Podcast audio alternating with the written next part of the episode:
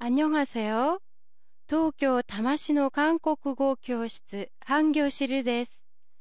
録音の機材の故障でしばらく休んでしまい、リスナーの皆さんにご迷惑をかけたことをお詫び申し上げます。壊れた機材と同じものを外国から取り寄せに時間がかかり、ほぼ2ヶ月ぶりに再開することになりました。 そろそろ新米が出てくる時期になってきましたね。この新は韓国語で訳されるときには新とへ、そしてせ、三つに訳されます。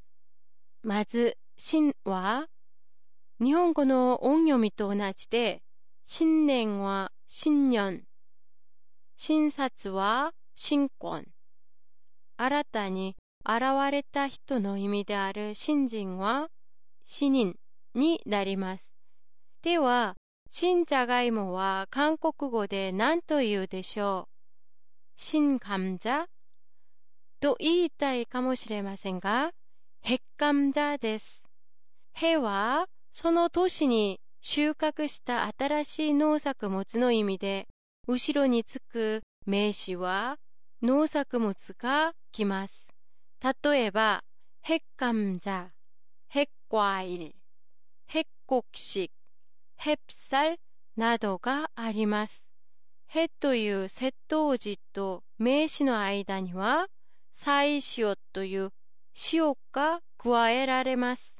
なので、綴りは、へプラス塩プラス감자になり、発音は、へ감자 になります。同じ例として、핵과 일、 핵곡식などがあります。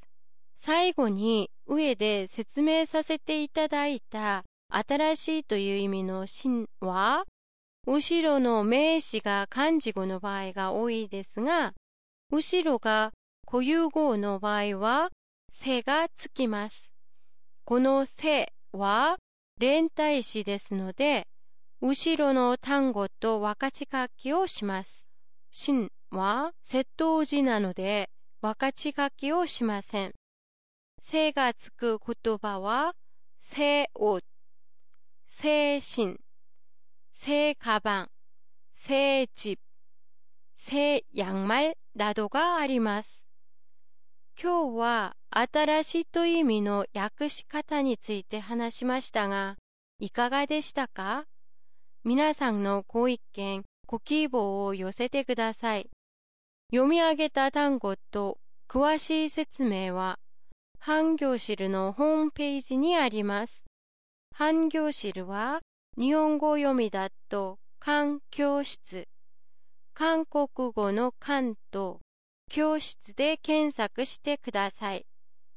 안녕히계세요